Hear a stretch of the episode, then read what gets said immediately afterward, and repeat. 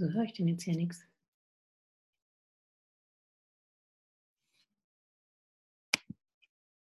Also.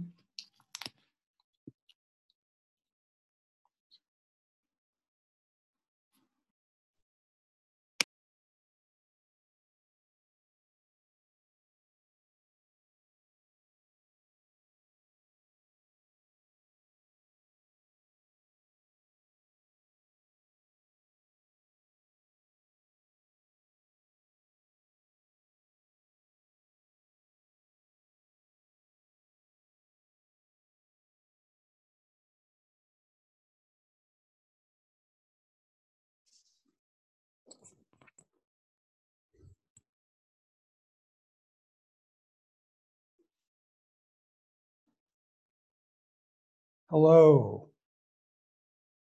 This is the part of the conversation where random people turn on your microphone and say hello to everybody and say something about what you're doing here today. Just one at a time, go ahead. I'm Naomi. I'm glad. I'm in Miami. I just did my first ETB and I met Eric and he's on the call now and I'm very happy to see him. Thank you, Naomi. I'm Eric, and uh, I had just a really special growing uh, experience at the Expand the Box this weekend. And so nice to be here with everybody. Hello.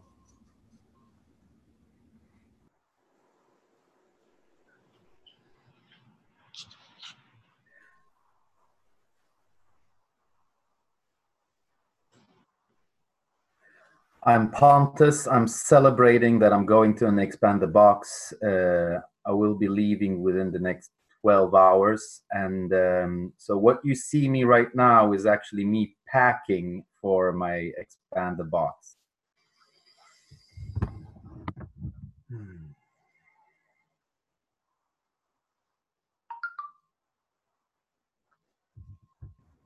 I'm just ecstatic. I'm not glad. I am ecstatic to see all my ETB team members here sharing together. Wow.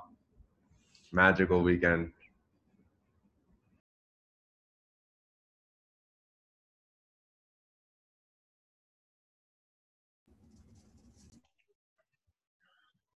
I'm very happy that I got to be in the um, possibility management call on Sunday with Scott and Michelle. And uh, I got to, I received some really powerful emotional healing process. Um, and I'm excited about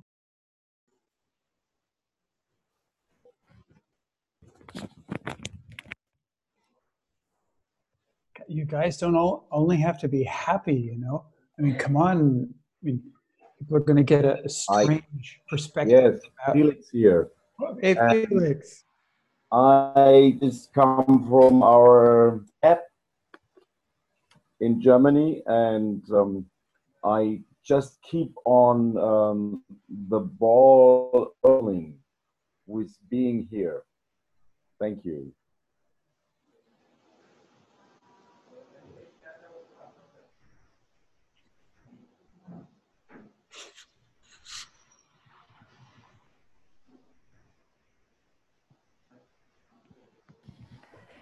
I'm Ingrid.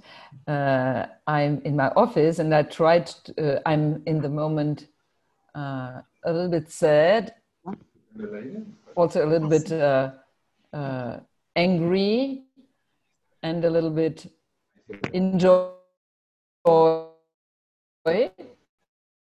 At a three, three, three, and uh, I couldn't reach my partners. I did it for myself, but I'm very glad to see my partners here. So, hi Shannon, hi Phyllis. I don't know what went wrong.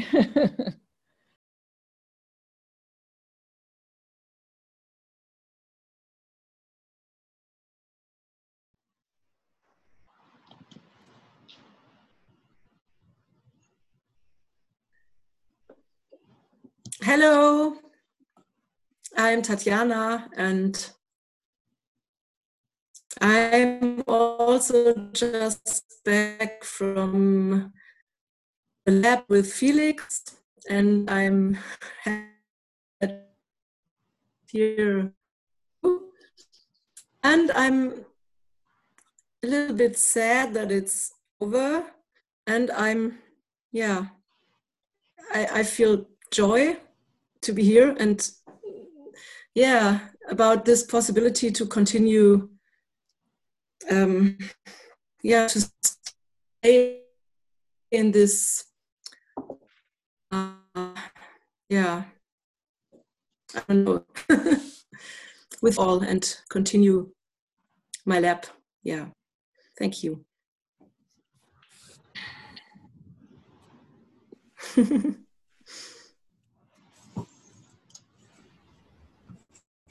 If uh, you're not saying anything in the moment, will you please make sure that your microphone is muted so that none of the background noises come?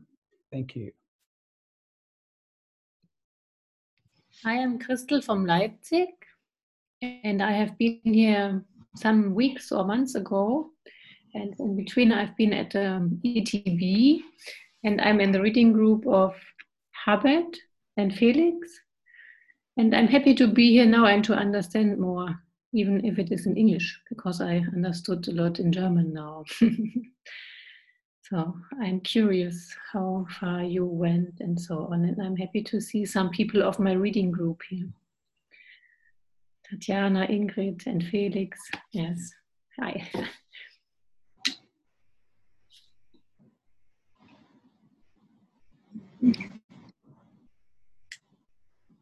Cool. One or two more people, just some voices from around the world, please. Hi, this is Maria. Me and Valentino are on our way to the beach right now. I didn't want to miss my opportunity to join the chorus of voices from this weekend with Jennifer and Patricio. It was really melting and magical. And I feel crazy and really glad. And I wanted to share how grateful I am that this like massive spontaneity and this work has occurred so rapidly and beautifully online and what it was so grounding to participate in this in-person experience this weekend with all these beautiful people. So i feel really glad about that. Thank you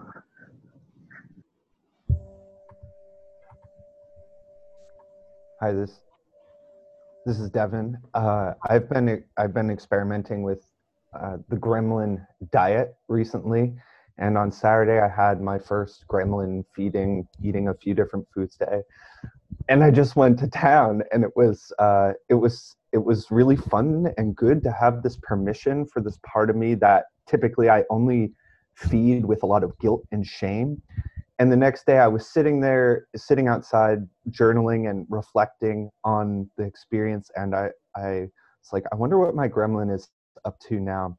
And so i just kind of had a moment of feeling into it. And i i imagined him on this banister right next to where i was uh, sort of drunkenly snoozing happily. And i felt uh, both this this joy at, at like wow this is is working. This sort of connection with him is working, and this sadness too, at like with this part of myself that has that has in any way felt like I'm taking care of him or he's taking care of me. And anyway, I'm I'm excited for more, and it felt like a really validating moment.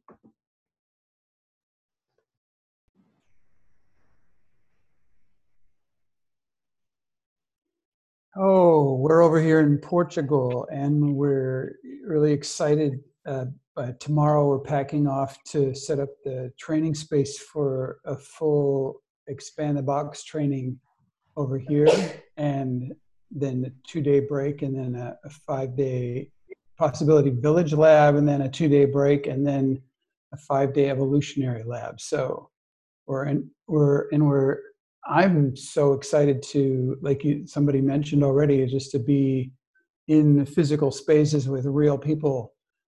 as wonderful as it is to talk to you on the flat screen, it's it's going to be so great to to have the spontaneity and the long longer uh, interaction space. So really looking forward to that, and I'm I'm so happy to hear about uh, what was happening in Florida and, and your other experiences together. Um, that is fantastic.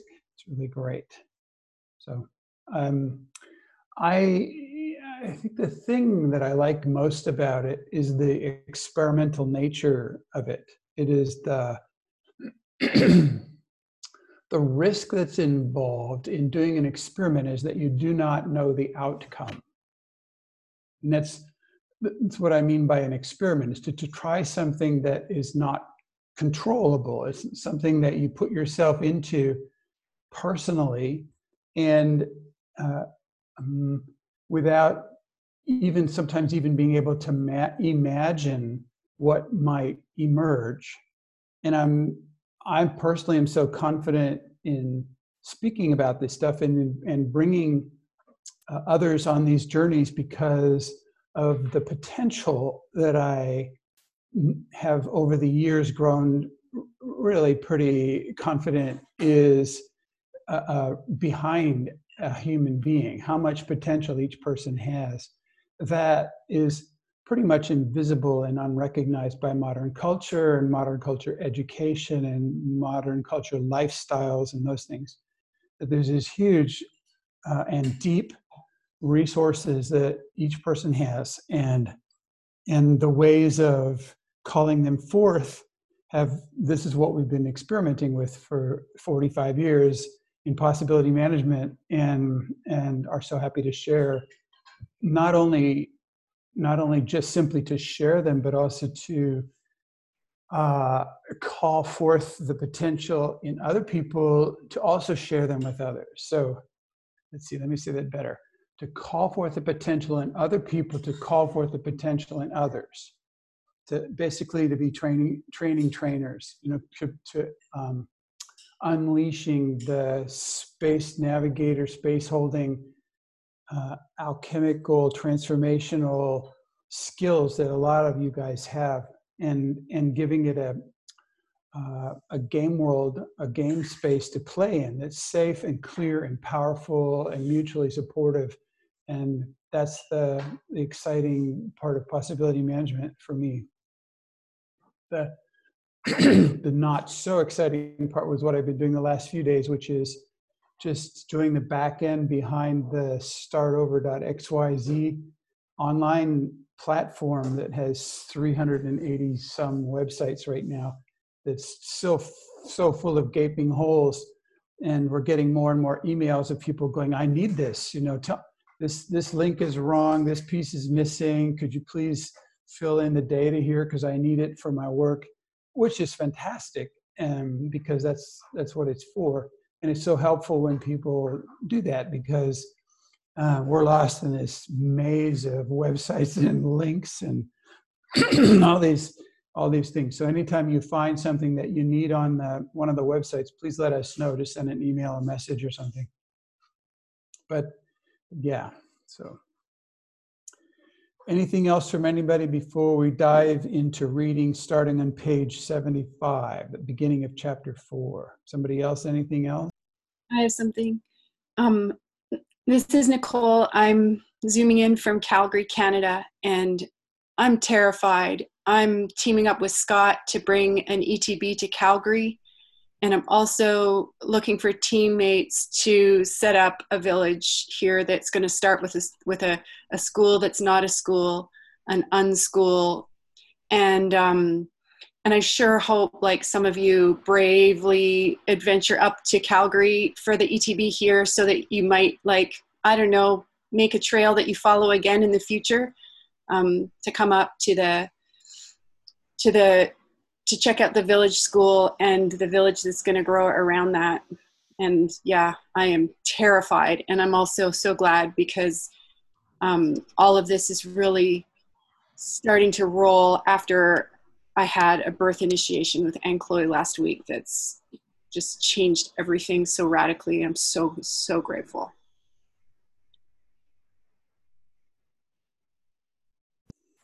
Thank you. Yay, Calgary. Cool. All right then. I have something. Who's this? Kay? Can I say something, Clint? It's Kay. Go ahead. Yeah. I saw a really hopeful movie, the most hopeful thing I've seen for a while, amidst all of this horrible everything. Um, and it's called uh, Kiss the Ground, and it's about no-till agriculture. And um, between what has been happening here and and I don't know other things in my life, I'm convinced that uh, um, not convinced. I'm inspired to uh, start writing and inviting people to join um, this idea of you in the men and women's group that we had that you know we've ruined our village all the villages are ruined and how inviting people to build a village build inviting men actually to build us a village and uh, anyway that's all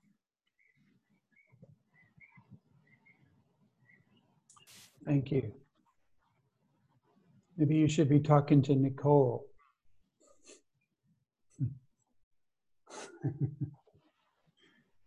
Great. All right, I'm on page 75 at the at the end of the last uh, study group. We were we began talking at the beginning of the chapter, which is about some amazing things about having a mind, and it's uh, it's God, there's a big it's a big big big topic. So uh, let's see how far we can get into this. Um, I'm just going to start with section 4a. Our mind is massively creative.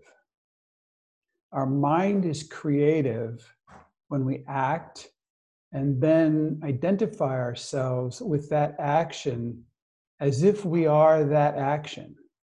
For example, you might say something like, Good morning to someone. You look both ways before you cross the street. You have a thought about a conflict that we had yesterday with one of, our, one of your kids. You place your attention on the photo of a mostly nude woman on a, on a billboard. You have fear about how the meeting will go today, and so on. These are all actions. So I just want, just want to reflect. Having a thought is an action. Placing your attention is an action. Um, noticing what you're noticing is an action. These are all subtle and yet powerful actions. It's almost like the more subtle the action, the more powerful it is. I, I, I'm a, I studied physics, and it's almost like um, the, the uh, you know, if you take a piece of wood and you light it on fire, it gives off this burning energy, amount of energy that you can boil some water with it.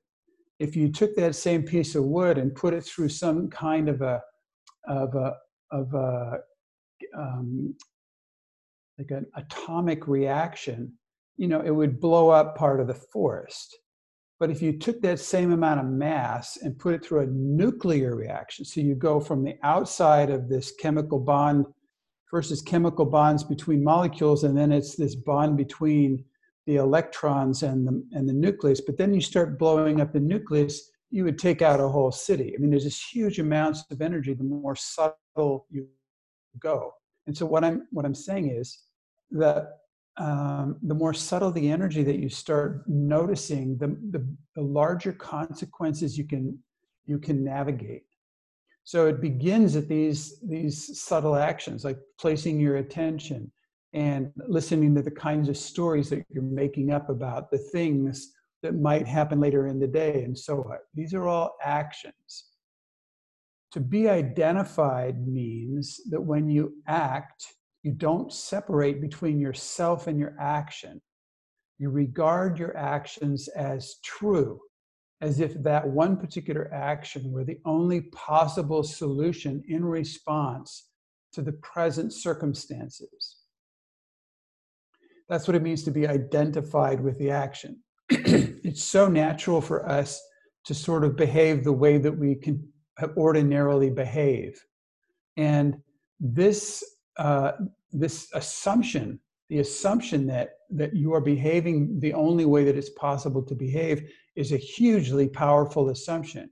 It blocks off completely different futures that could be happening starting in the very moment right now, which is where your power is to create, is right now. So, blocking your potential to create right now by assuming that your action is the only possible action, this is a huge force that shapes what's possible for you. I keep reading.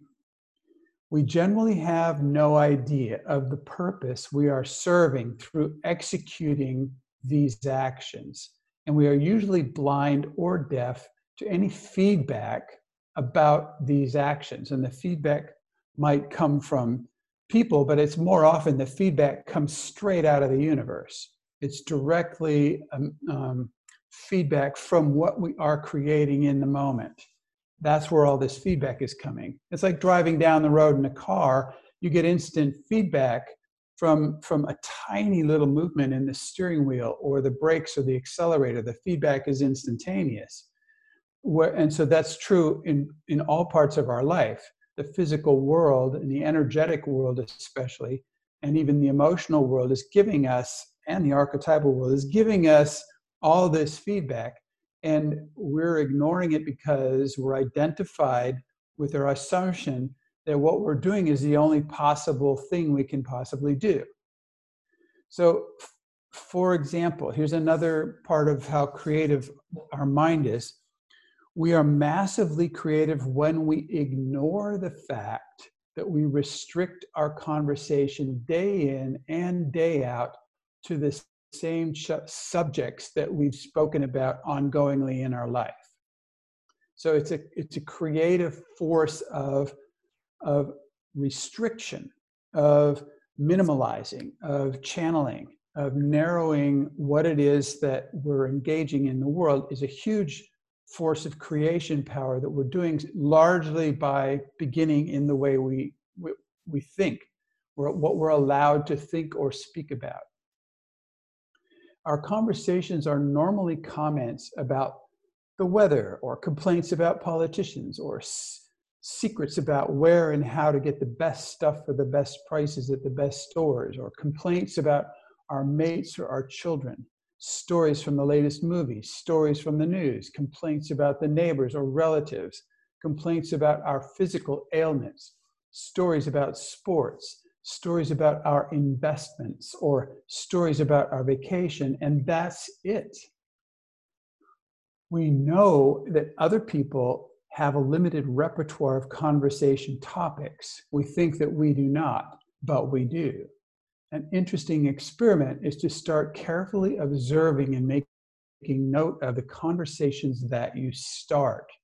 Within one week, you may be quite astonished about what you discover in terms of the limited different kinds of conversations that you can start. So, the next experiment, of course, would be to try to start other kinds of conversations that you never started before. And this is this this kind of experiment has no limit. It has no top end or it has no no barrier on it. But it's clear that you've got barriers active determining what you can converse about with different people at different times so it's great to notice that we tend to assume that our actions are authentic most remarkably we we pretend ignorance of the possibility that our action is merely a piece of dramatic theater that we produce. Uh, let me just say that again. We tend to assume that our actions are authentic. So that's one whole book right there. We seem to we assume that we're being authentic. Now, if you if you if you look at other people around you, if like for example, get in a group of three and sit there with each other, and one person looks at another person with a coach at their the third person is the coach at their side, and the one person says, "You're not being authentic because."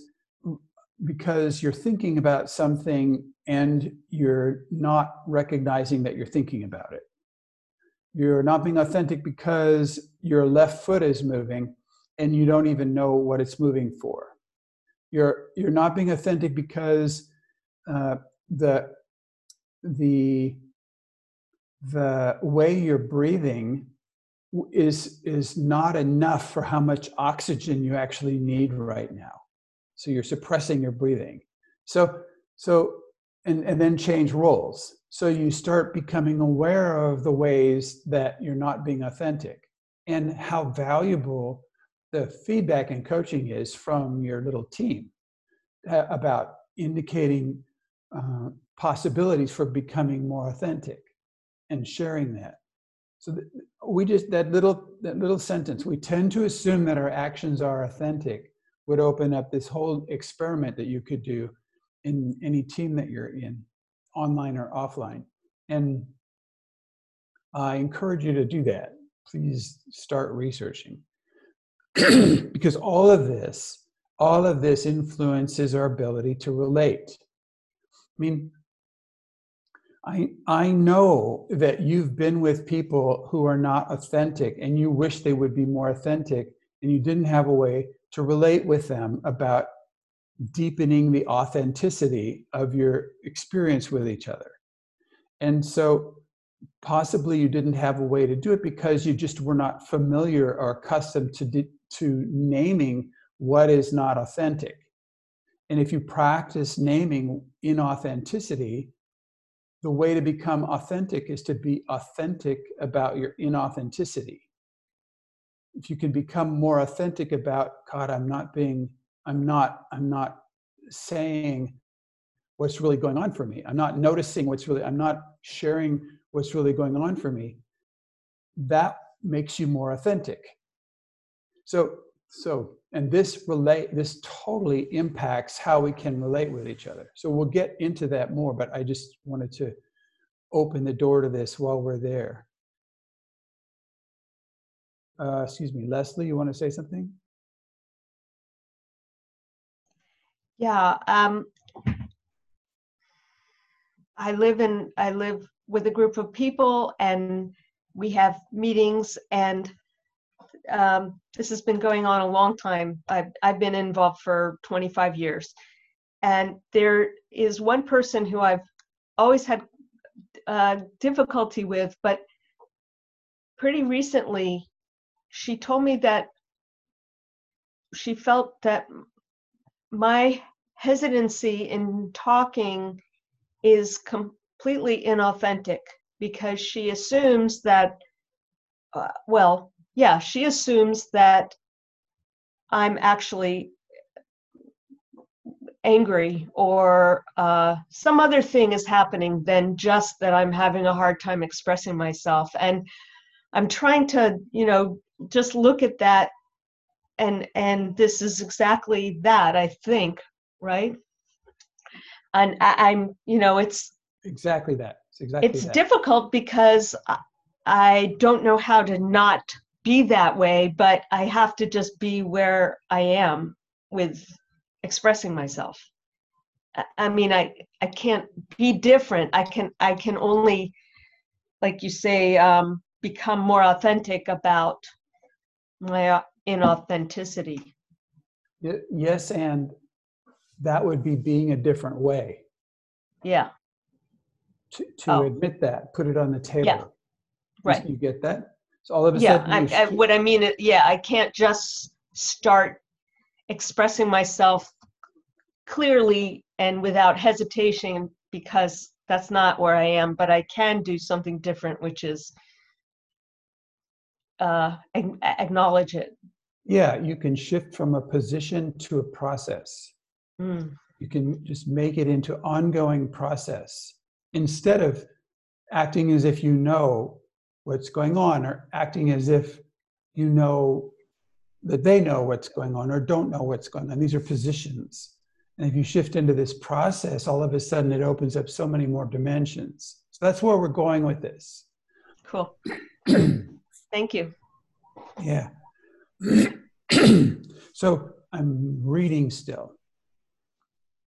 Most remarkably, re- we pretend ignorance of the possibility that our action is merely a piece of dramatic theater that we produce. The unacknowledged purpose of our performance is to suck anyone around us into agreeing that we are the victims of the circumstances of the situation. This is our performance. So I'm just going to read that again. The unacknowledged, so most remarkably, we pretend ignorance. We pretend that we don't know that our actions are a piece of dramatic theater that we produce with the unacknowledged purpose that our performance is to suck anyone around us into agreeing that we are victims of the circumstances in the situation. And then we get our purpose is to get other people to agree that we have no alternatives but to act as we do. And then, if we get confronted about an action, we are extremely creative in generating an endless stream of reasons and excuses to justify our action. We ourselves believe that our reasons and excuses are the logical and reasonable cause for our action. This is so amazing. I mean, that's what the this whole section is called. it's about amazing things about having a mind. This is what we're doing. For example, someone confronts us with breaking a time agreement and says, You are late. Without even thinking, we avalanche the person with our reasons. I'm so sorry, but the streets are not usually blocked up at this time of day. And just before I wanted to leave the house, my mother called with, with a report from the doctor. And she needs something from the pharmacy. You see, she can't drive there herself right now because she loaned her car to my brother, who's looking for a job in the north. On and on. As if this all these reasons were worth something, as if the reasons were worth something, um, as if our reasons were true and valid. But reasons are not true and valid. Reasons are just reasons. You can have as many reasons as you want, 10 cents a dozen. So, so this is this will start opening up more cans of worms. You know, I mean, each one of these themes is is huge in our lives, and the whole this whole ability to consider being a person who doesn't rely on reasons as a way to defend or cover up uh, our actions or leave a confusing field, like to create a confusion around us with reasons, a whole cloud of confusion with reasons changing the subject into all these reasons. This is so natural for the mind to do, which is controlled by other factors. You know, it's that we have these hidden purposes behind our theater pieces, but the whole reasonableness of our interactions is this is a an unconscious theater, and so this part is it's what we're going to do here is we will be starting to put this stuff on the table to look at. Because these dimensions of human interaction are subtle and plentiful and these are each one is a doorway to open up a whole transformative um, uh, shift in the way that we're interacting with each other. And at first it's not pretty. At first you have to go holy shit i just gave five reasons. And and that will be after you already gave the five reasons. And the person across from you is so disconnected from you because they're involved in your reasons and you're involved in your reasons when in fact there's something entirely else going on between you. And so it's the it's the entire something else that's going on that is probably most interesting most intimate but we're distracting ourselves in reasons and reasons is just one of the many dimensions that the mind can concoct for um, like mm, extracting us from actual intimacy.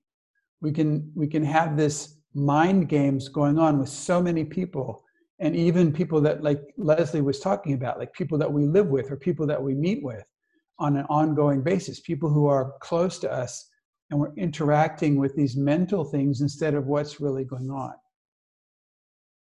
I will keep uh so jeff do you have your hand up?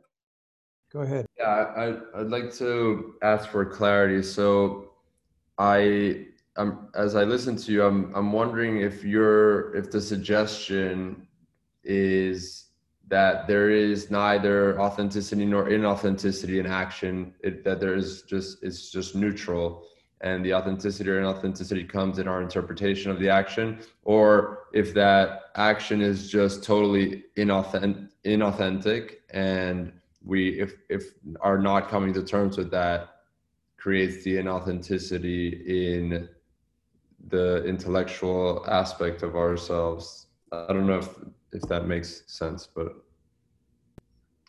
I mean, it's not, actions are neutral, but it's not, what I'm trying to point at here is the, is what's behind the actions, is the pur- purpose, the intention. And mostly it's unconscious intention. You know, you can have a conscious intention behind an action, for example, to put your hand out, to shake your hand with somebody. But the quality of the way someone shakes your hand you can you can tell a whole you know a chapter of a person's life just by the way they shake your hand you know in two seconds. So this is what we're talking about. There's an action and then there's the the subtleties behind the action. And that's where we're trying to get to here okay? So the unawareness of that action produces the inauthenticity for you? the, there's th- this whole chapter this is, it's not such a long chapter i don't think but it, this whole chapter is full of multiple dimensions of things that we could become more aware of. So it isn't as simple as the as the as being unaware of the purpose of the action. There's there's a lot more going on besides that. And there's technologies behind it. So giving a reason or thinking of reasons as real or valid is a whole technology that you can undo in yourself. And you can start recognizing the manufacturing of reasons inside of yourself. Then horribly, you start you start recognizing the manufacturing of reasons that other people are doing and trying to put on you. And this this is disturbing because it's so dominant. It's such a frequent thing to have people trying to give you reasons. And and then when you stand aside from the reason, so somebody offers you a reason and you stand aside and let the reason go past without giving it any weight, no validity, you stay in contact with this person and you don't react the way they expect you to react because the reason should cause some kind of reaction in you and it does not, then all of a sudden you're in a whole new connection with them that it that up can be also upsetting for the other person. They can get afraid of you like, are you, are you even human? I just told you that my watch is broken. Don't you get it? This is a real thing. And you and you're just going, hey, buddy, you know, and it, doesn't convince me. There's it has no value, your reason. So, and this is just one one of the things. So what what we're doing here is opening up door after door after door of other dimensions of of mm, ways that we uh, lock ourselves from interaction, from from being present, from like mutual presence, like mutual um, mutually experienced presence with each other is off, it can be blocked by reasons. So so this is this is meant to be a collection a collection of really bad news. So if you just and each one should call forth experiments you know, so Leslie, for example, can start doing experiments about admitting that that uh, her, she's in a process rather than having a position about this thing. And she can put that process on the table. And then all of a sudden, people won't know who Leslie is anymore because Leslie has changed from something they thought they knew or understood into this this event. She's a this process. You know, she's in she's unfolding or digesting or transforming or she's involved in in in in something else. And then this opens up whole new new things. Jeff you still have your mic open?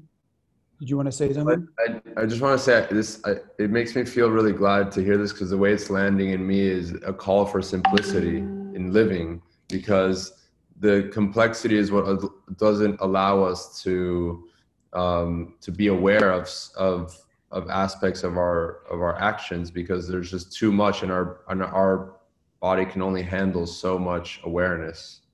And so i just wanted to share that. Thank you. Great. Thank you.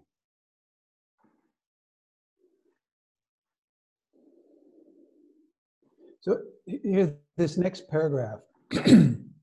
We invoke these detailed intricate involved emotionally charged and undeniably clever theatrical performances And are you going to be able to work around those plants? I to Yes, attract You did a great job clearing the deck. Thank you.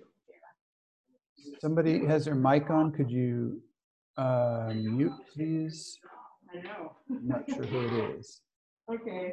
Uh, got it i'll say it again we invoke these detailed intricate involved emotionally charged and undeniably clever theatrical performances to attract our own attention away from paying attention to our own attention.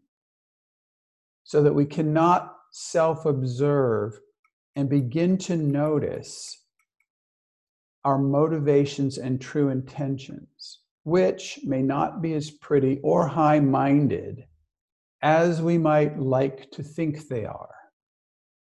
Being thus identified or distracted, we prevent ourselves from realizing that what look like hard, immutable circumstances forcing us to act a certain way are only solid looking when viewed from a certain specially chosen and unique perspective. We ignore the fact that we have carefully edited and formulated our perspective.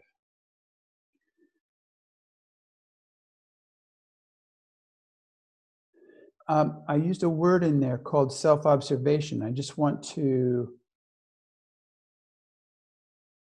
I think I get into it later, but I just want to define what that is. So we have this capacity for attention, and normally as adults, we, we have heard the phrase to pay attention.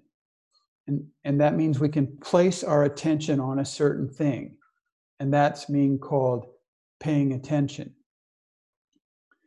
the the thing called self-observation relies on a second skill that we have with attention which is called splitting attention to split your attention into being able to pay attention to more than one thing at the same time i think we mentioned this uh, on one of the other talks which was just this thing about for example i use the example you're riding your bicycle down the road takes a lot of attention chewing gum at the same time also takes attention. Listening to the radio while you're chewing gum and riding your bicycle down the road also takes attention.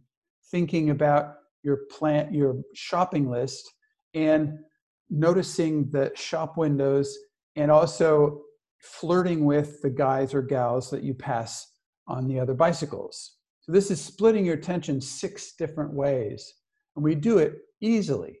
We do it ongoingly, but it's unconscious we just absent-mindedly um, split our attention. And the idea with self-observation is to intentionally, consciously, in full awareness, split your attention, split off a piece of your attention, stick it out away from you, and then turn it around and have it watch you.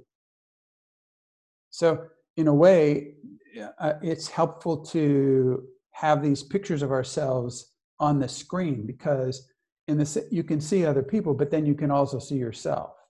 So there's a tiny bit of your attention, and sometimes not so tiny, that's paying more attention to looking at yourself than it is to look at all the other people. You know what I'm saying? It's like this technology gives you a chance to have uh, a, a relatively neutral view of yourself from a perspective that's outside of yourself, from this camera. So that's what we're talking about paying attention to all these dimensions of, in particular, what you're doing with your attention. So paying attention to what you're doing with your attention gives you a chance to see what you're creating and why. This is called self observation. And the main criteria for self observation is that it be neutral, that you do not judge yourself, criticize yourself, blame yourself, make fun of yourself, be embarrassed about yourself. At the time that you're doing this self observation, it needs to be absolutely neutral. You're just noticing.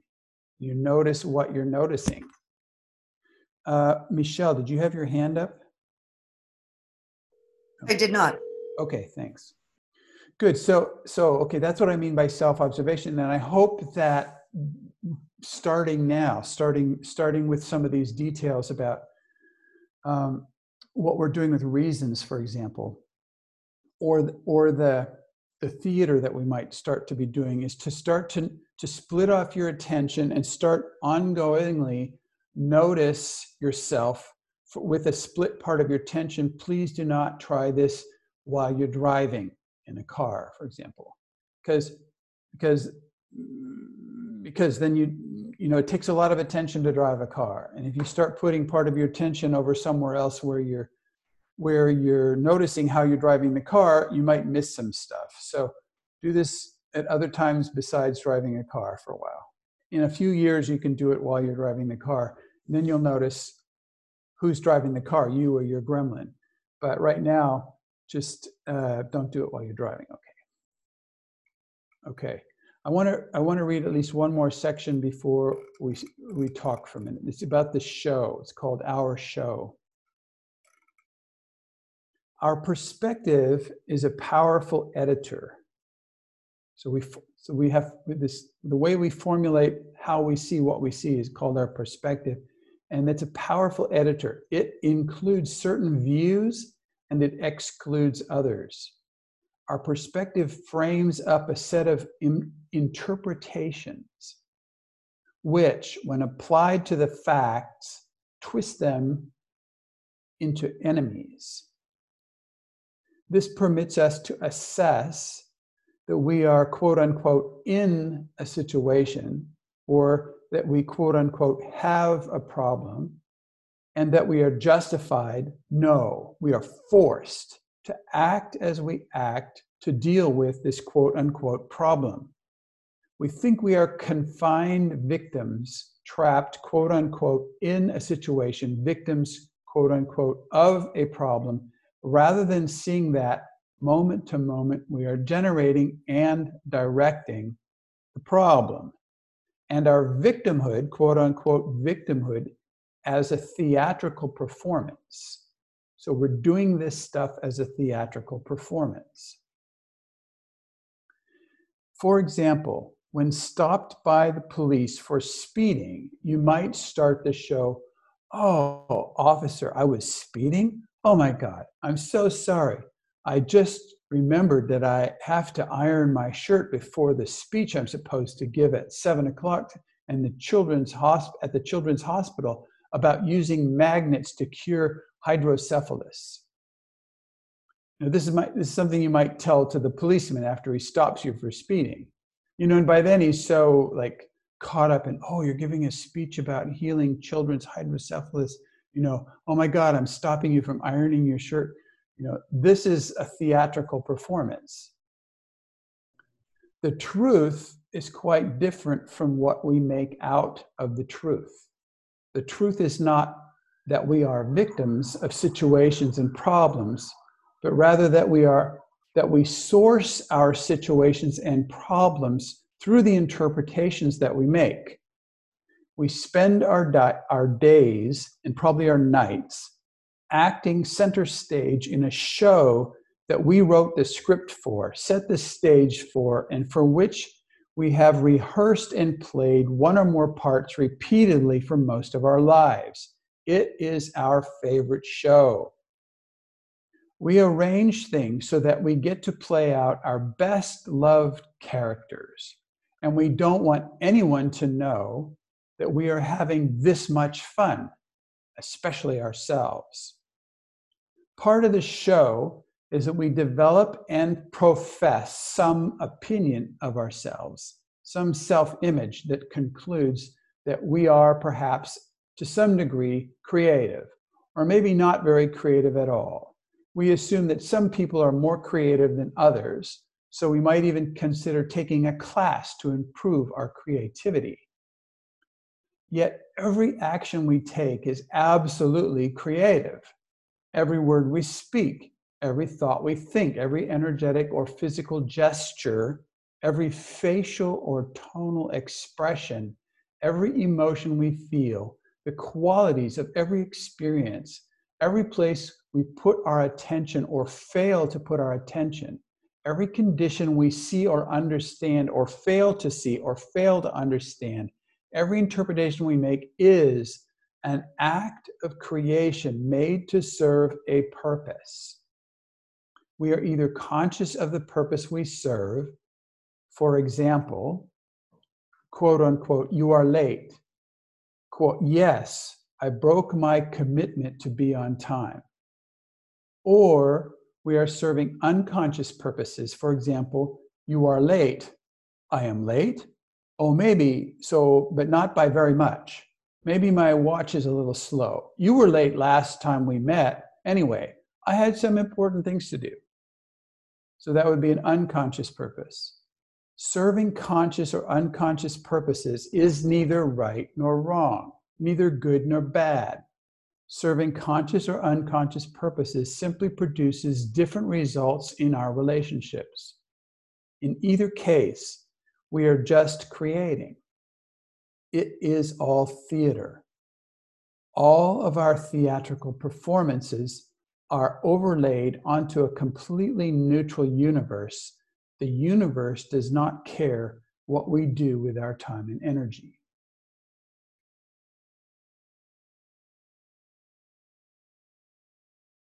The thing I wanted to add that I didn't mention in here is not only is what we're doing theater, but we go, we, we, we select our audience for our theater.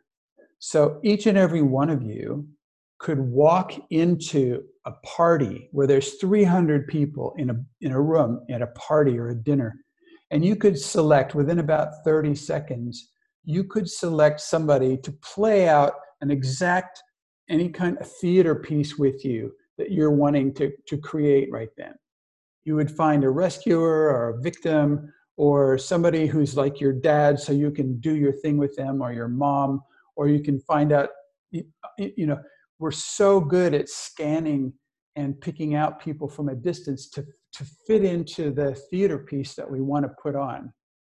I just wanted to add that in as one of our amazing talents. Holy simoleons. Okay any any questions or comments or anything up for anybody right now?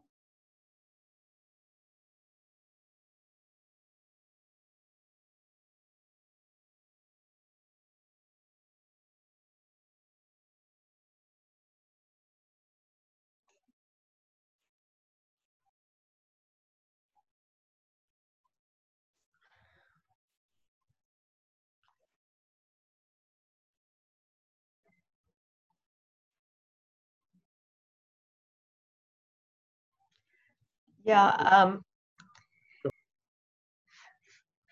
we select our audience and we find a rescuer or a, a victim or a persecutor because we're already tuned into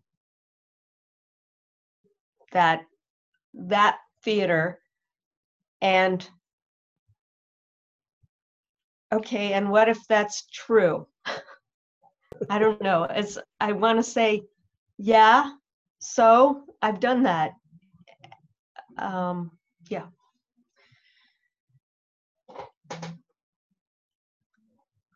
And I, I don't, I don't know. I even want to give an example, but I don't know. Go ahead. I was in a situation where, oops, I saw somebody, a man, do something with a child that I thought was inappropriate.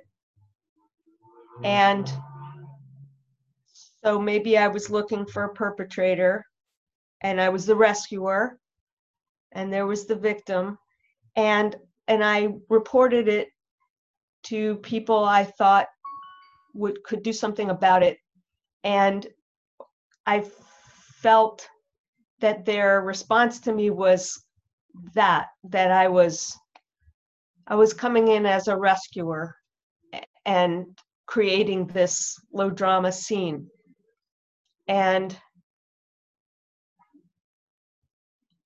and I still think that it was something worth discussing. You know, I I still have this sense about it that people weren't willing to discuss whether it was appropriate or not or, or I mean they did discuss they they didn't think it was inappropriate. So yeah th- so there was a, an incident and I I called it and then I I never did stop feeling like the I don't know the rescuer turned victim or whatever you know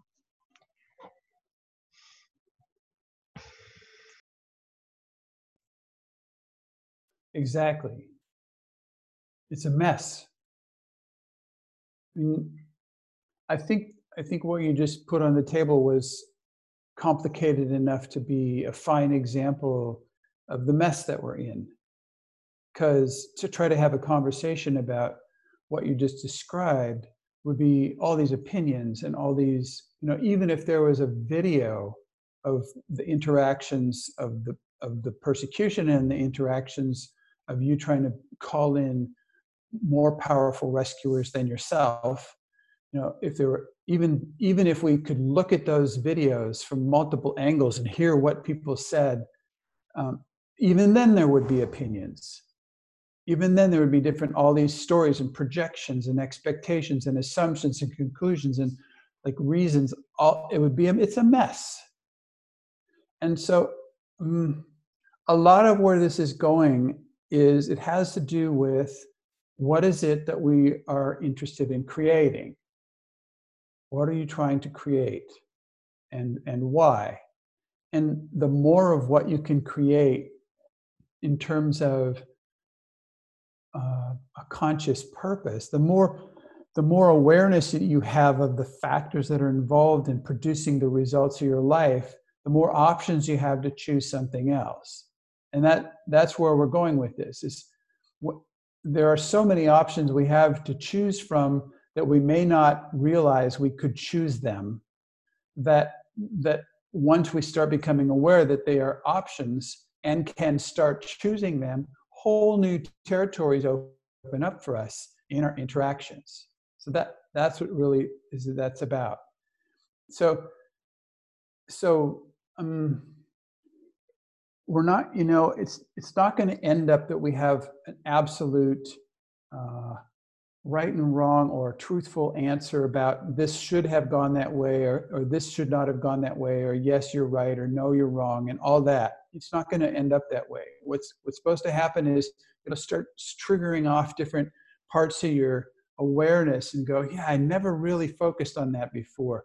What if i pay more attention to that? Or i'm going to try this experiment and i'm going to i'm going to see if i can bring um, bring let this thing you know continue to go in a way without controlling it for example i'm just going to be silent instead of where i would normally speak. There's so many ways to conjure the interactions that um, and it will be a mess for a while. It will really be a mess to uh, people people won't know why you're behaving so weird if you start doing these experiments. People will think you're you they won't know who you are and, and then they don't. They don't actually know who you are. They just assume that they know who you are because you, you tend to, to repeat your behaviors to match their picture of you. And whatever doesn't match, they can normally ignore.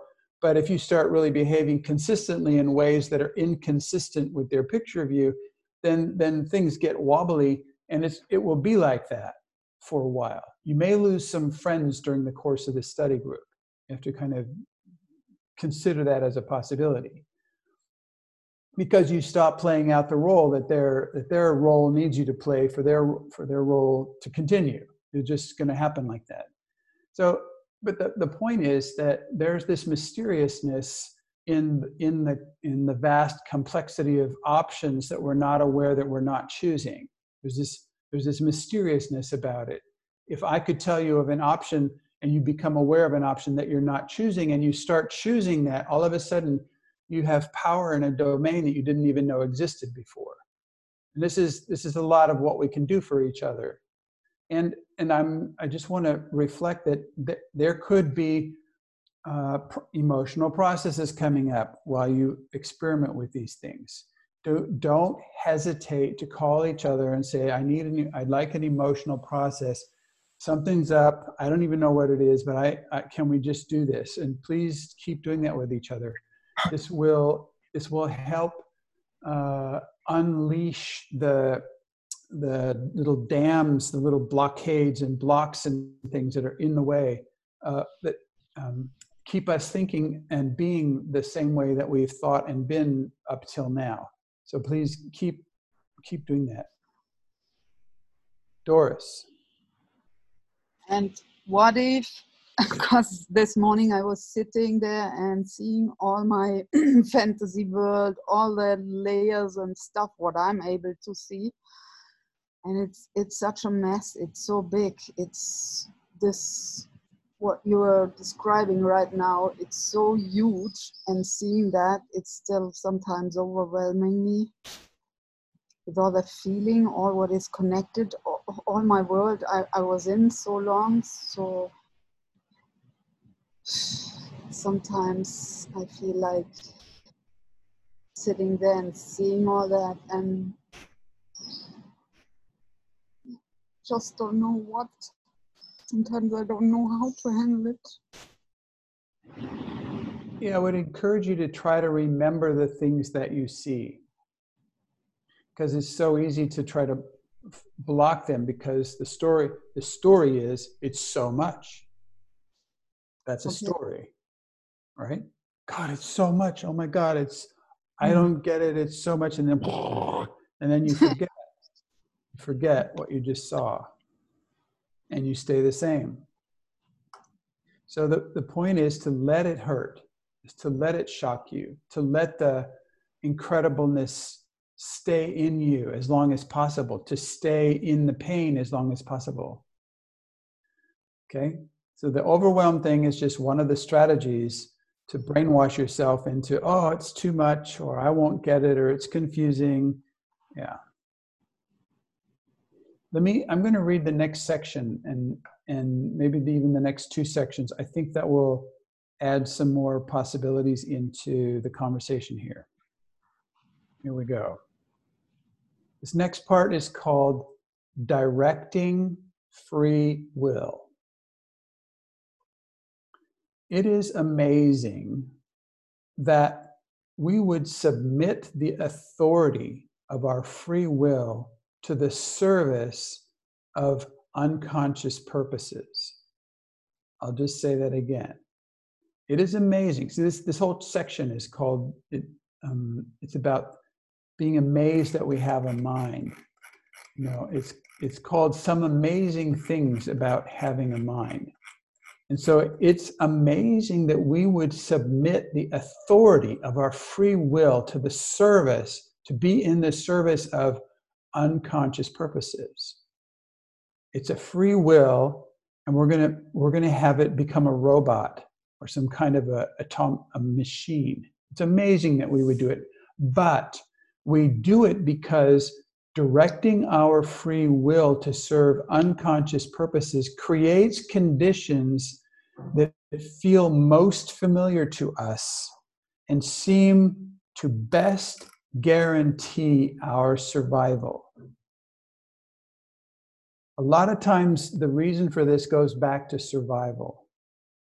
And survival is a condition that we need to really watch out for up until we're about 18 years old, at which time authentic initiatory processes start questioning our strategies for survival because each one is a kind of a straitjacket, it's a kind of a prison, it's a kind of a, an, um, a lockdown.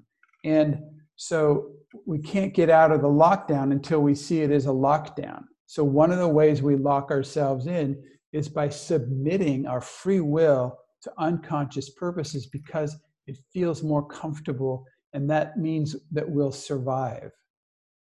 The point being, there's this huge difference between surviving and living.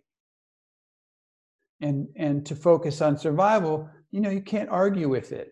I mean, it's, it's great. I mean, most people in the world will continue to survive for their entire life and then die, not really having had a chance to live. And so, surviving, you know, as long as you have kids or, I don't know, I don't know what else there is that's it's like as long as you make it through a certain amount of time you, you know you, you fulfill certain purposes that are are are not even your purpose you know you pay your taxes or whatever. But there's there are whole dimensions that are uh, locked down by staying in survival that that uh, most we most people can't communicate. People can't even tell us about what is life what is living about. If i've been surviving what is living?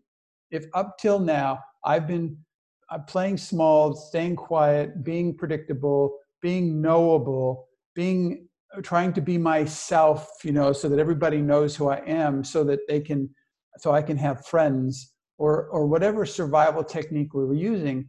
Okay well what is living then so we need to look at the ways we're not living before the living part can can wake up. And one of those ways is to submit our free will to unconscious purposes. Okay so that we can survive. The conditions of survival feel most familiar because we are serving what we consider to be ourselves which is just to survive which is to keep going when unconscious purposes direct our free will, we continue to put on the show that we have always put on. This way, we play out one role so thoroughly that no other roles are visible to us.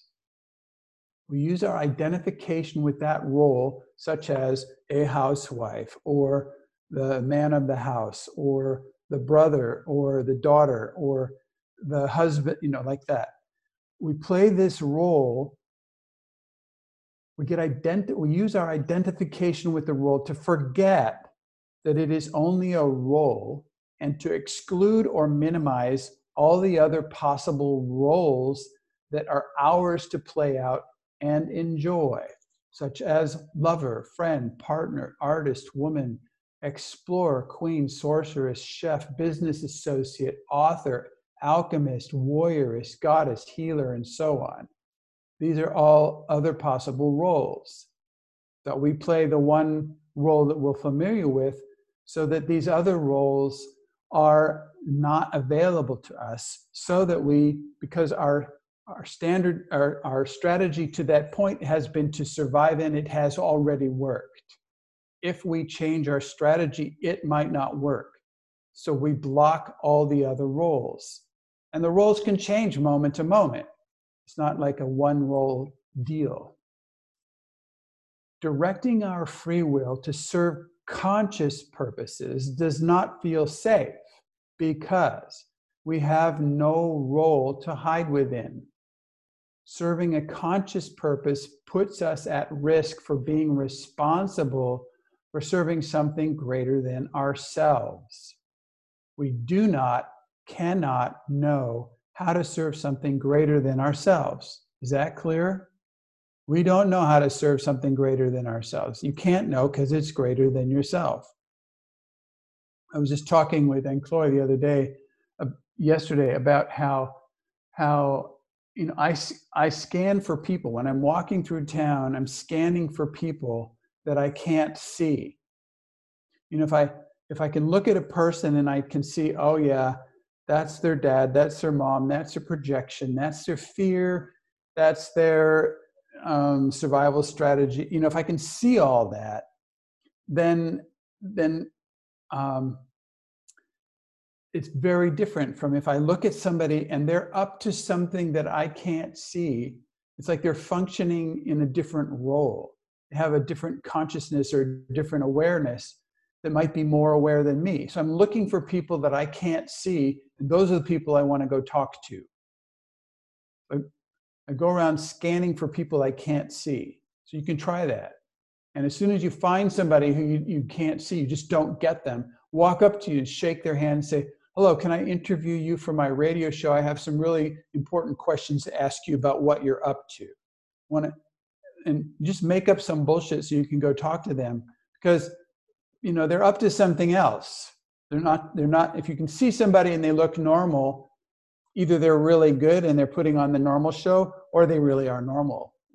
But if you see somebody and you just can't, you can't focus on. There's just mm, either they're either they're borderline schizophrenic or there's really some consciousness going on that would be quite lead to quite an interesting conversation so that that's a, an invitation because you cannot know how to serve something greater than ourselves so it is necessary if you're if you're if you're letting your free will serve something greater than yourself it is necessary to continuously reinvent yourself in order to handle the jobs that get put on your bench. This is, by the way, preparation work for jacking into your archetypal lineage, which is also where we're going with all this. Is like your archetypal lineage is going to give you stuff to do that you won't know how to do, but it knows that you know how to do it. You just have to be a little different. You have to reinvent yourself in a certain way to do the job that gets put on your bench we can always detect if we are serving a conscious or unconscious purpose by the quality of the results that are created. For example, if you said you would take out the garbage tonight and you failed to take out the garbage tonight, then even though you thought you were serving the conscious purpose of integrity about taking the garbage out tonight, you're actually serving the unconscious purpose of betrayal. The results do not lie. This is a one of the cool things about the universe that we're in is that it is a responsible universe. And uh, there's such a thing as karma and the results don't lie. So there's this huge feedback generator around us. Okay anybody have anything now? Anybody want to talk about something now? This is wild stuff we're talking about. Is, and i'm i'm glad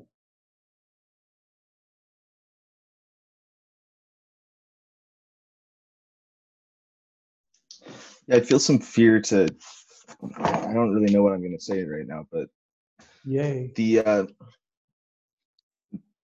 I've gotten uh, when I presented the idea of like authenticity compared with inauthenticity to one of my mentors before. Like he's he has a background in clowning, and his thing was like, there's really there's no such thing as inauthenticity like i think it's just a perspective from a different game world. But my sense is that what he was coming from was like there's a like he places a value on the kind of the unconscious like creating circumstances for the unconscious to move through a person into expression so as to gain uh, new dimensions of like uh, ability to uh, to to act i guess with consciousness like like new new ability to to move in in self-expression. And I, I don't think he has so much a distinction around uh well well i guess i guess i'm like i feel some fear because i guess my question is, is like is this part of the process is sort of like acting from the unconscious uh, and letting that move me. I don't know maybe i'm answering my own question. It seems it seems that that is part of the process is like moving like yes i want to move like i personally i want to move with conscious intention and i want to allow myself to be moved by undercurrents so as to allow for wildness in my life but not not be like owned by my unconscious uh, i don't know if there's a question in there but I, doesn't matter I, Yeah. I think a lot of the people, I think a lot of us have had the experience of this question um, getting to this place where it is my, is this fake or is it real? When you, when it starts, when you start becoming aware of how much of the show has been running your life, and this is what it was for me, and then to question, is this real or is this the show? Because if we're not aware of the purpose, then it's the show. And okay, well, which purpose? There's there's subtle and there's layer after layer of purpose going on. What purpose is it really? And this, I mean, sometimes I find I have found myself just completely dead in the water. You know, not really frozen from fear, but just listless, like uh, like uh, purposeless, like in a way. And uh, just for me, the experiment, if you find yourself that way, I mean, don't do this while you're driving, okay? But like if you find yourself this way, just just wait. Just really wait. I mean, I I did this experiment. I just I laid down on the floor and I just said, I'm not moving till I move from a conscious purpose. I'm not moving till I do what I want to do, really. And I was there for a few hours. And before I, you know, I scratched my nose or I got up to get a drink of water. And then I went back and laid down again and waited again. So this is a super in- investigation or inquiry. Mhm. Yeah, thank you. thank you Jeff, were you going to say something? I think I also saw Callista's hand up. Callista, did you? Okay.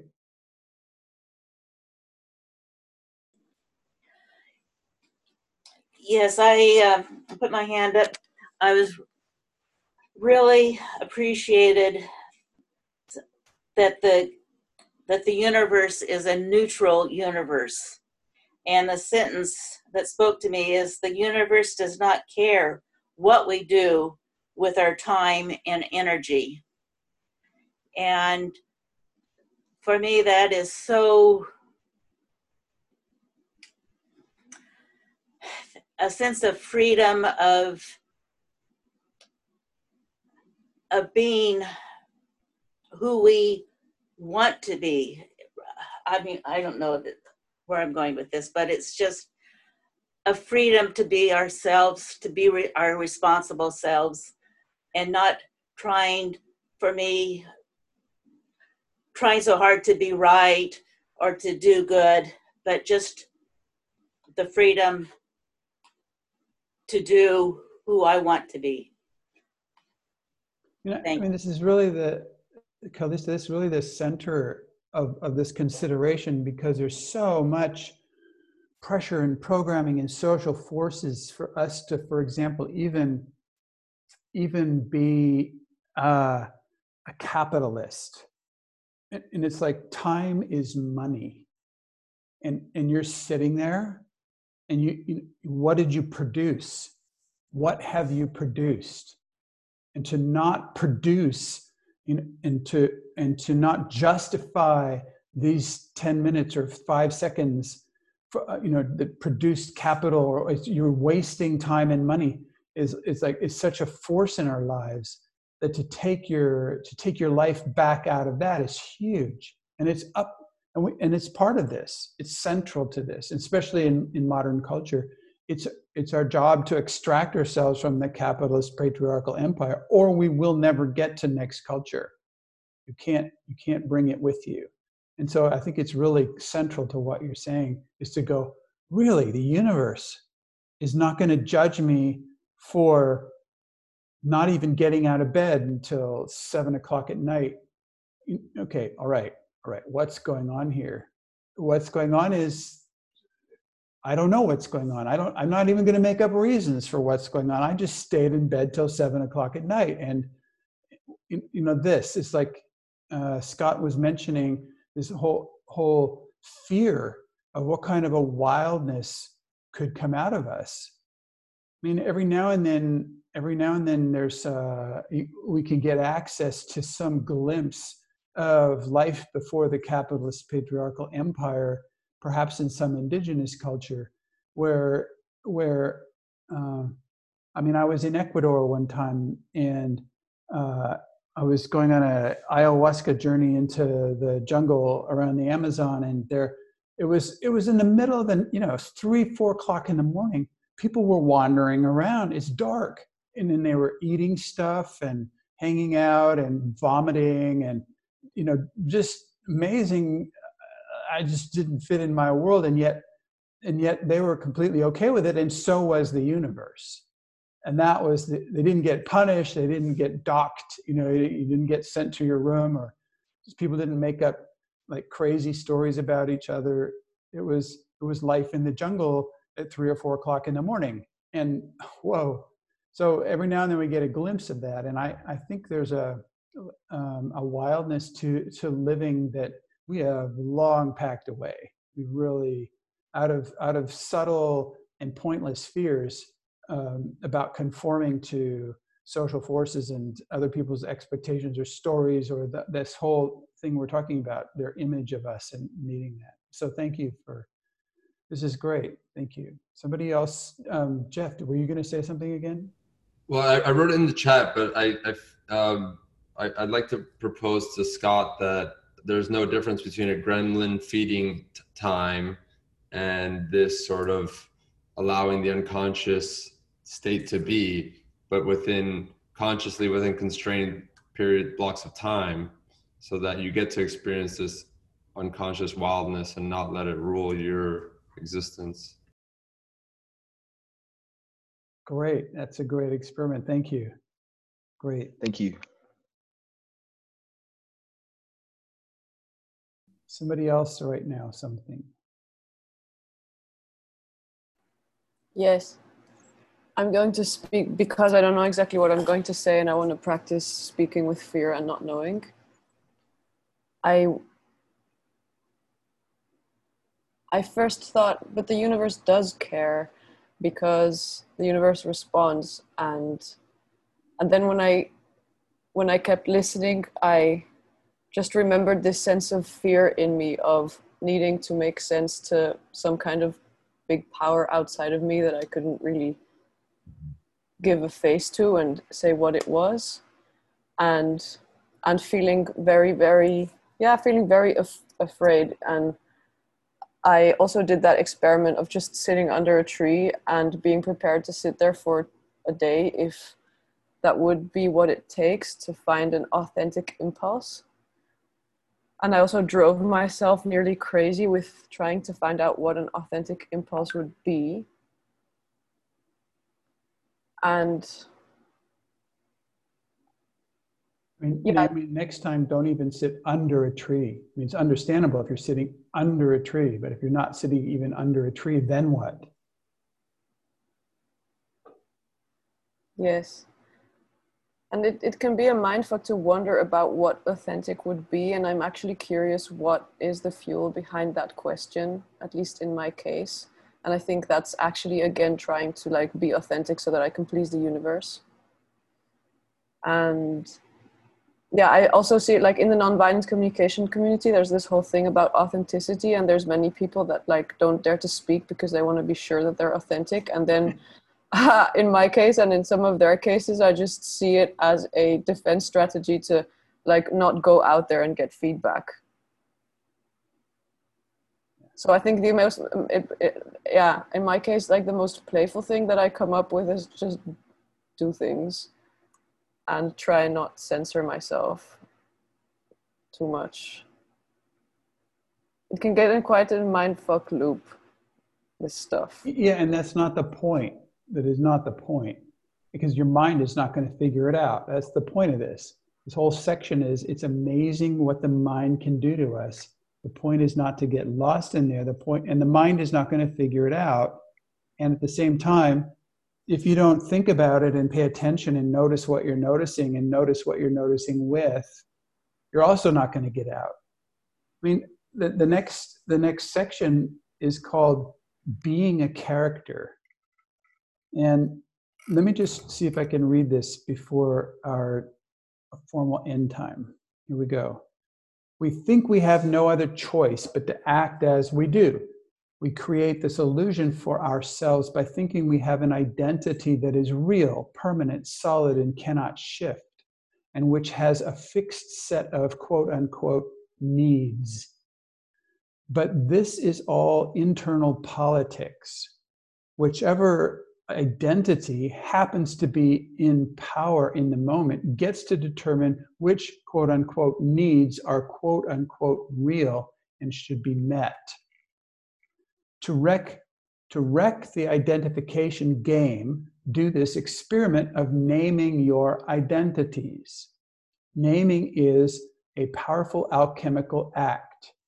By giving a name to something that did not have a name before, you change the thing from invisible to visible, from subjective to objective, from unconscious to conscious, from background to foreground. By clearly naming an identity, you bring people's attention to the option of shifting to a different identity. By changing the identity of the moment, you change the needs of the moment. For example, you can name your own identities in order to catch yourself in the act. This means get out your beat book, open up a page in the back, and start making a list of your identities. I had about 17 the, the last time I did this. There are 17 different identities. You may identify characters such as the whiner, the judge, the complainer, the victim, the glutton, the perfectionist, the head chopper, the sneaky one, the miser, and so on. Or you can use naming to open doorways through which you can then step and thus shift your identity in that moment. One way to open a doorway is to say something that the new character might say, such as, and I'm and this is the use of more archetypal body. I didn't, I didn't, I, I didn't identify it back here in the book, but you can use your ident- uh, archetypal body, and you can name archetypal characters. You can give those things names. So you can say something like, "Enter the dragon," and then then let something speak through you. You know, let something else speak, and you will have different set of needs than you did just a moment before. You can say, "May I present the goddess?" You can say, Jameson, at your service, madam. Or you can say, which way to Kilimanjaro? You know, you can say, choose your weapon. Or you can say, what have we here, Sherlock? Has any, you can say, has anybody seen my Ferrari keys? You know, every time, every time you say, you open up a new character for yourself and a new possibility to step into for both for yourself and the other person. And all of a sudden, the whole circumstance that looked impossible before uh, was is just dissolves. It's just not there. You slide sideways into a different space that has different possibilities. You can also open doorways through which to shift identity without saying anything. For example, if you are going to bed with your partner at night and you feel the same old evening pattern arising, shift identity. For example, change the timing of your entry into the room. Take a different posture, like crawl in the room, or strut in the room, or limp into the room, or walk in backwards, or come in with your eyes closed, or with a towel wrapped around your head. Come in with your sunglasses on. You know, or use a different breathing pattern. Put on or take off different pieces of clothing. Change your mood beat up the teddy bear. Sing. If while you are practicing, practicing shifting identities, your partner thinks that you have gone nuts, tell them that before now you were only pretending not to be nuts and that you think they will get used to it. The idea is to reveal yourself, yourselves, rather than waiting around for your partner to reveal themselves first. it is crucial to remember that revealing yourself does not involve complaining, gossiping, blaming, or talking about money or other people or the president. Revealing yourself is about getting present and letting yourself be authentically known. You may not be able to manage this the first time you try it, so plan to keep experimenting. In terms of our formal end time, that would be now. Uh, we will stop reading here at this point, and the space is open for a little while for any questions or conversation that anyone would like to. And if you need to go now, well, then thank you for coming by and thank you for participating. And we'll see you some other time, hopefully.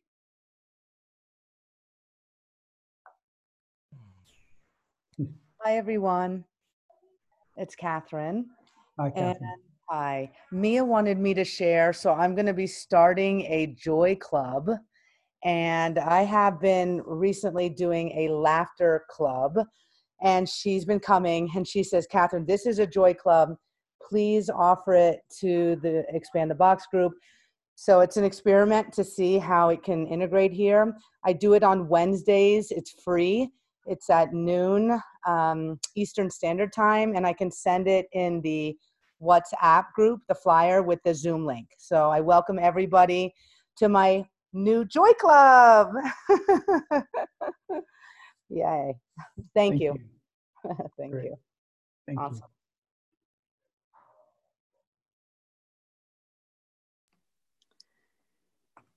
I have, yeah, I have been pondering a question and I would enjoy a perspective on it. It's about money. It's about that I have understood and I understand the showing of investment with money for coming to a training of Expand the Box, for example. And then just thinking, so it needs to be an investment enough for people to commit to being there and then thinking then it almost sounds like we equate having money to being responsible. And that doesn't make sense to me in the sense only in the sense that i know that there are some really rich people that made their money in really irresponsible ways. So i am yeah investigating this topic uh, of investment being equal to paying money for something. I wonder if there's other ways I'm aware that I'm probably coming partially still from a victim scarcity mindset around this, but still this thing of making money irresponsibly. And yeah, I would love to hear something about this to get more clear. Yeah, I would propose that you see if there's anybody else interested in that theme and then taking, having, creating your own little space for that, including uh, emotional healing processes around it or through it. So you, you might want to ask for that, see if there's three or four people who would like to do that journey with you. Because it's I, I recommend it profitably, and I don't think we would do it justice in a, uh, just a conversation here as some concepts. Yeah. Okay. Is there anybody interested in exploring consciousness and money as a topic and see how it's related? Nicole and Scott. Cool. Mm, and Cri- Christelle. Crystal. Crystal. And Lisa. Lisa, Nicole, Scott, and Crystal. Okay, thank you. Yeah, great. Thank you. I'm not in the WhatsApp group, so if you want to contact me, I will write my email, okay?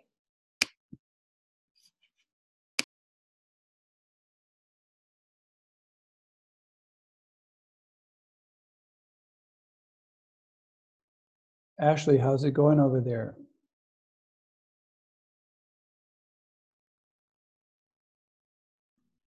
I'm doing well, thank you. Hey, everybody.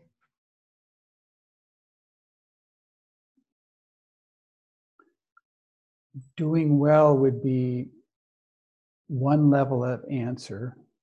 It's like, what are you up to? Like, what? How did how did the conversation today land in you? Um, I guess I'm still reflecting on a lot. I actually just started reading your book, uh, like maybe yesterday. So, um, yeah, just just just listening. Um, I'm not sure I have much to add right now, actually, but Okay. I appreciate it. Thank you. Thank you. Lisa, how about you? I am feeling um, a mix of um, energy and sadness and movement in some places and stuckness in others. And I have, um, I'm still in this place of um, struggling. And it reminds me a little bit of what Leslie said, you know, this place, and I brought it up in this group a couple of weeks ago, where I am in this patriarchal world, interfacing with it in an intentional way. I'm really actively committed to shaping a different kind of work relationships um, that I could also, you know, that could support my own existence, but also shift things as well. It's interventional. And I understand and feel how it gets into this confused space very easily around the drama triangle and rescuing and victim and perpetrator. And I struggle on a daily basis with, you know, the game world problem. It's a, it's, they're two separate game worlds. And I am living in, I'm, I'm, I've got to interface. My role is to interface with that other space and those tools or language and conceits and mechanisms i am choosing to use out of a purpose and it is a very uncomfortable space and a space of doubt at times and at other times it's like that is the that that's that becomes a a a tool to get through because otherwise it doesn't get through. It's too weird, you know, it's too foreign. It's not truly an invitation when it's so far out um, in its own space. And when it's so, um, if I, I identify too much with either system, it becomes a space of being torn apart. And i yes so that that's that's where i am kind of to give you a sense of the shape of it. And so sometimes it feels stuck. Sometimes it feels like who you know am i you know am i masquerading in some way that's not authentic or i start second guessing those interventions and the purpose around it or doubting it? And all all i the one thing I come back to for some sense of, I don't know, balance or something like that is to resort to or return to the the tools you know of both separation and then integration so it's like the basic building block of creating structure and also existing in the formless at the same time and it's that's about all I've got, got to hold on to. Can I ask you a question? Yes. When when will you take a stand for being an alchemist? I think I already have. As an alchemist, then, could you please talk about what you just told us as as the alchemist? As the alchemist, I am sitting with a tremendous amount of fear every day. Is it and I am functioning in that space. okay? Of course, this is the home of an alchemist, but you still have this tone in your voice like you're a victim of the fear or that I'm it's sad. bad. I'm sad about it. I am Sad sad about- about, it. You're sad about the fear. The sadness is about the lack of connection. Okay, you're the alchemist. And that's about being in the gap. I- Those are two different places. I, I want, I, I, again, I'm split. I'm, I want both. Well, and I am in both. I That's am. why I'm talking to you like this. Because you don't get both. You get to be an alchemist or you get to pretend to be a human being. And for an alchemist to pretend to be a human being is quite painful. And for an alchemist to be afraid of fear, thinking that it's that you're that you know it's not the key ingredient to alchemy and that it's not your home, that's also painful.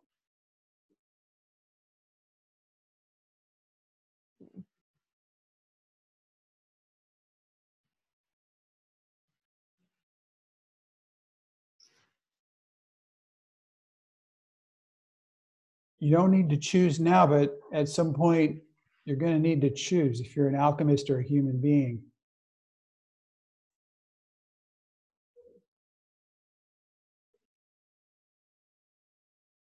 I'm going to sit on that one for a few days. It's a good thing that it's soft. Yeah. Miss Dominguez, we've heard several reports before you showed up about the wonderfulness of the space that you and Patrizio are holding for people. Can you justify yourself? I declare that I am an alchemist and I don't know how to do any of this.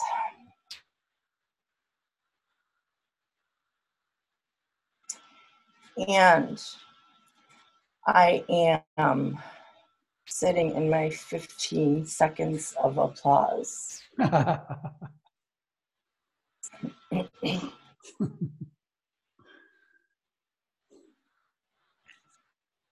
Thank you for giving so much to the people. We could really feel it when this whole space opened up. People were glowing from what they were talking and sharing about. Thank you. I'm sad I missed the beginning, and it was magic. How do you attribute that? You know, to what do you attribute that?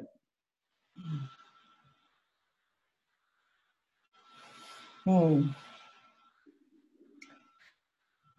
A long list of things space holding, the distinctions, the evolution of the space, and the bright principles, and yeah, all of it. Thank you. Yeah. Horatio, can you report in from the Horatio Itutsi department? It is I, department. Oh, yes. I came in late, um, and what I heard was devastating.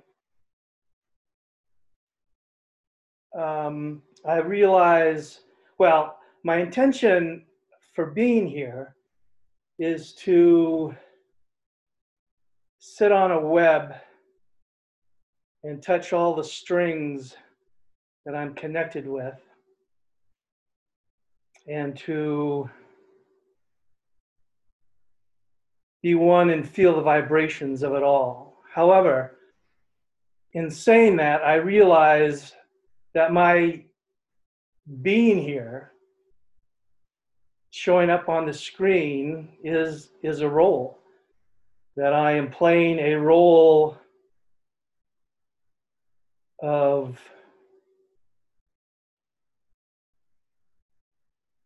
of playing out my intentions, I guess, of trying to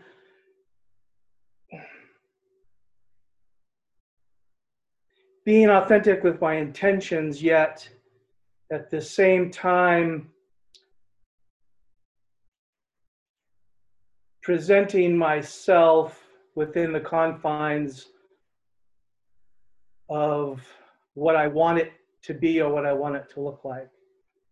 And that is a reality of life. I mean, um, I do that going to the grocery store. I do that walking down the street. So this is not something new or something foreign, but in this venue, it's, it, it, it takes on greater gravity. So, so the devastation is, is realizing that and um, sitting with it and going from there. What's your plan? I mean, what's your, do you have a strategy yet or an experiment to try next? Well, I was thinking that um, generally I sit back and listen, which I'm I'm very comfortable with. Um, I don't I don't feel as though that is because I I I, I recognize what I don't know. I recognize I recognize that to speak without having any, anything to say is is no good.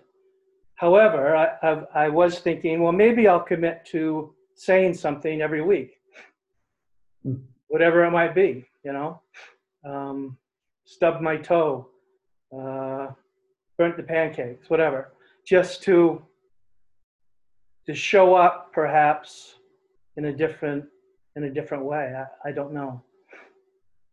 I would I would propose one experiment you could try also, which is mm, I think every single time I've seen you on the screen, you've been about four yards back. So I can't really see your eyes.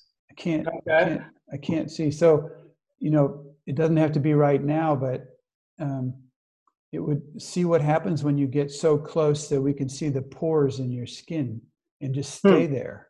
You know, let the sweat that's dripping down your forehead, let us see it.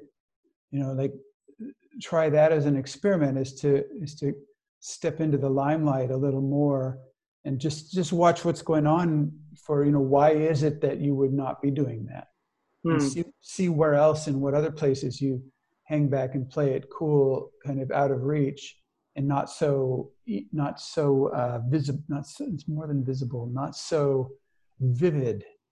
Like Vivid. yeah. Hmm. something like that. You could try that as an experiment if you want. All right, I will do that. i'm looking forward. Cool. Thank you. That's great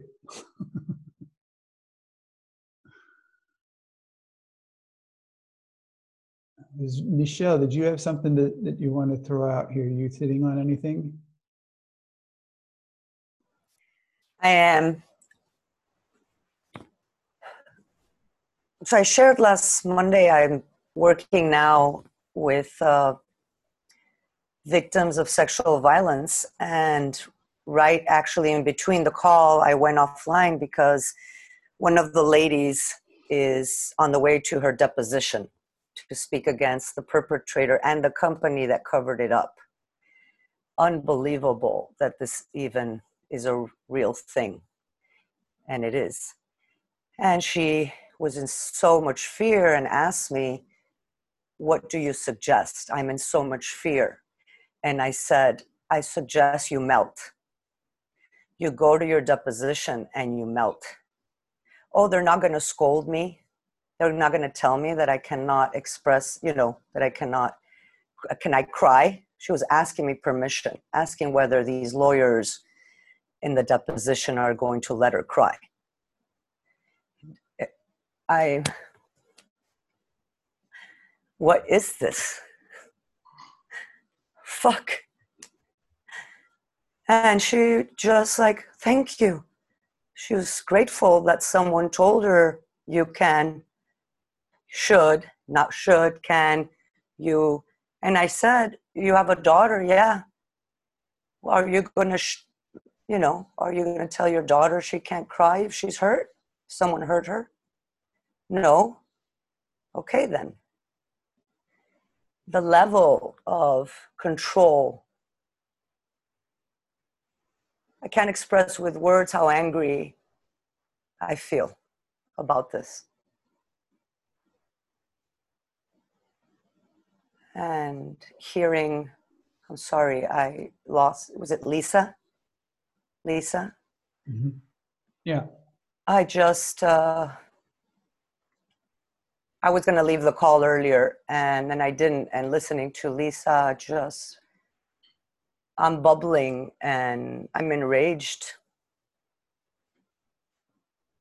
that this beautiful woman who's a mother actually, actually, last night shared that this wasn't the first time she was sexually attacked at the workplace in the US, plus her uncle when she was eight years old. It's the third time in her lifetime.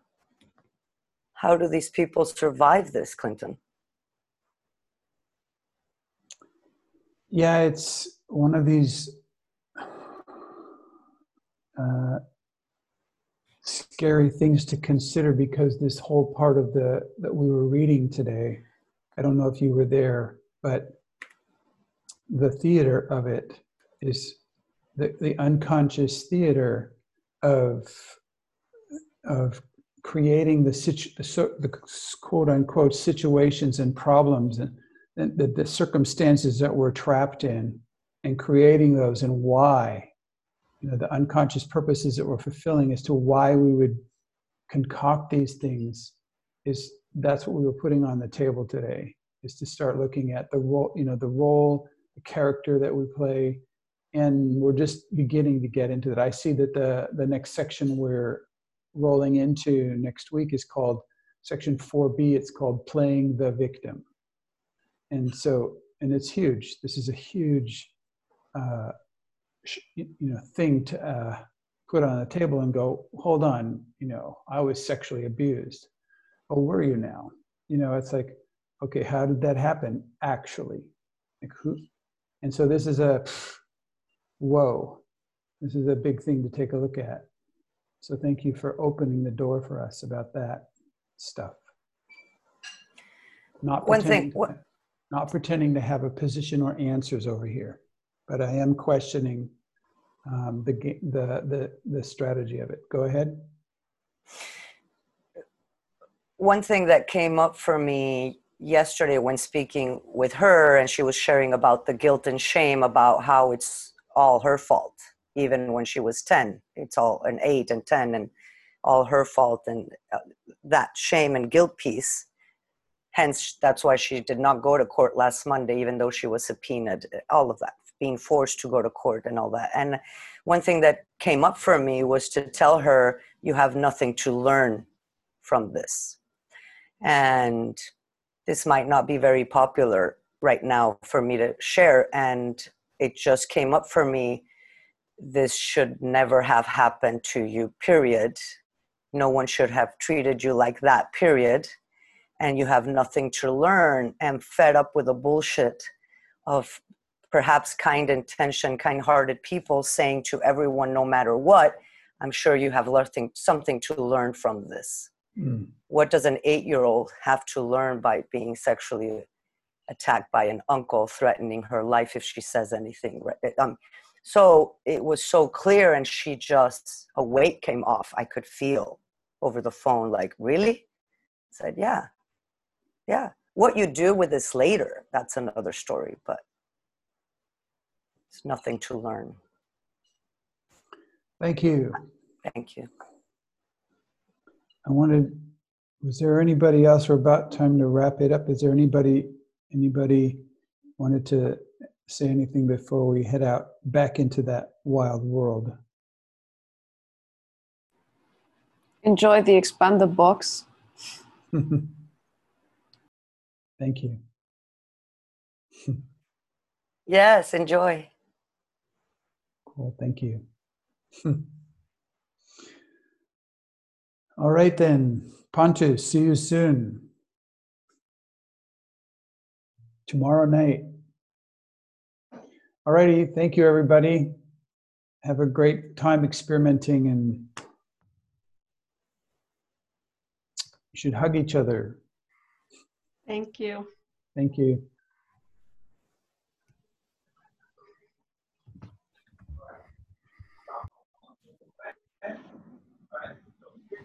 Bye. Bye. Bye.